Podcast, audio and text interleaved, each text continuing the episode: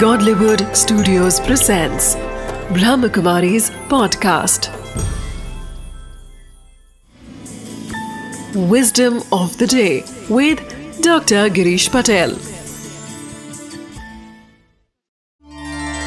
नमस्कार ओम शांति कहते हैं कि जिसका जन्म हुआ है उसकी मृत्यु होनी ही है जो आया है उसको जानना ही पड़ेगा हर व्यक्ति जाता है।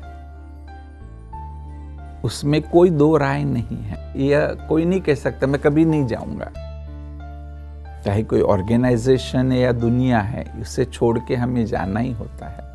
परंतु आप कैसे जाते हैं, वह आपकी प्रेजेंस को सदा के लिए वहाँ छोड़ करके जाता है। अगर कोई व्यक्ति ऐसा जीवन व्यतीत करता है कि जाने के बाद उसको कोई याद नहीं करेगा।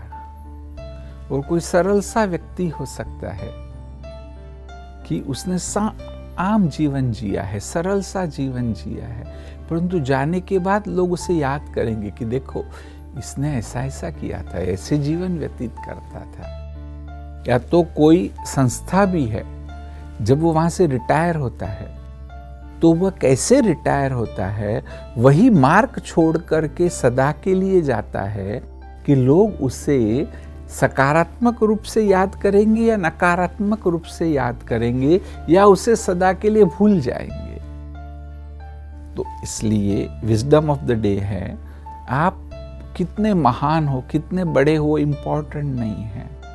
परंतु जब आप इस संसार को छोड़ करके जाएँगे या तो कोई भी ऑर्गेनाइजेशन, कोई संस्था में आप कार्य कर रहे जब वहाँ से आप रिटायर होंगे, उसको छोड़ेंगे तो आप कैसे छोड़ते हैं? वह सदा के लिए आपकी प्रेजेंस को वहाँ निश्चित कर देगा। तो इस विजडम पर थोड़ा गहराई से सोचना तो आपके सोच में, विचारों में, कर्म में बहुत बड़ा बदलाव आ जाएगा। Wisdom of the Day. Death is an eternal truth, but what matters is how we are remembered after we die. And that depends on how well we spent each day of our life and the actions that we performed.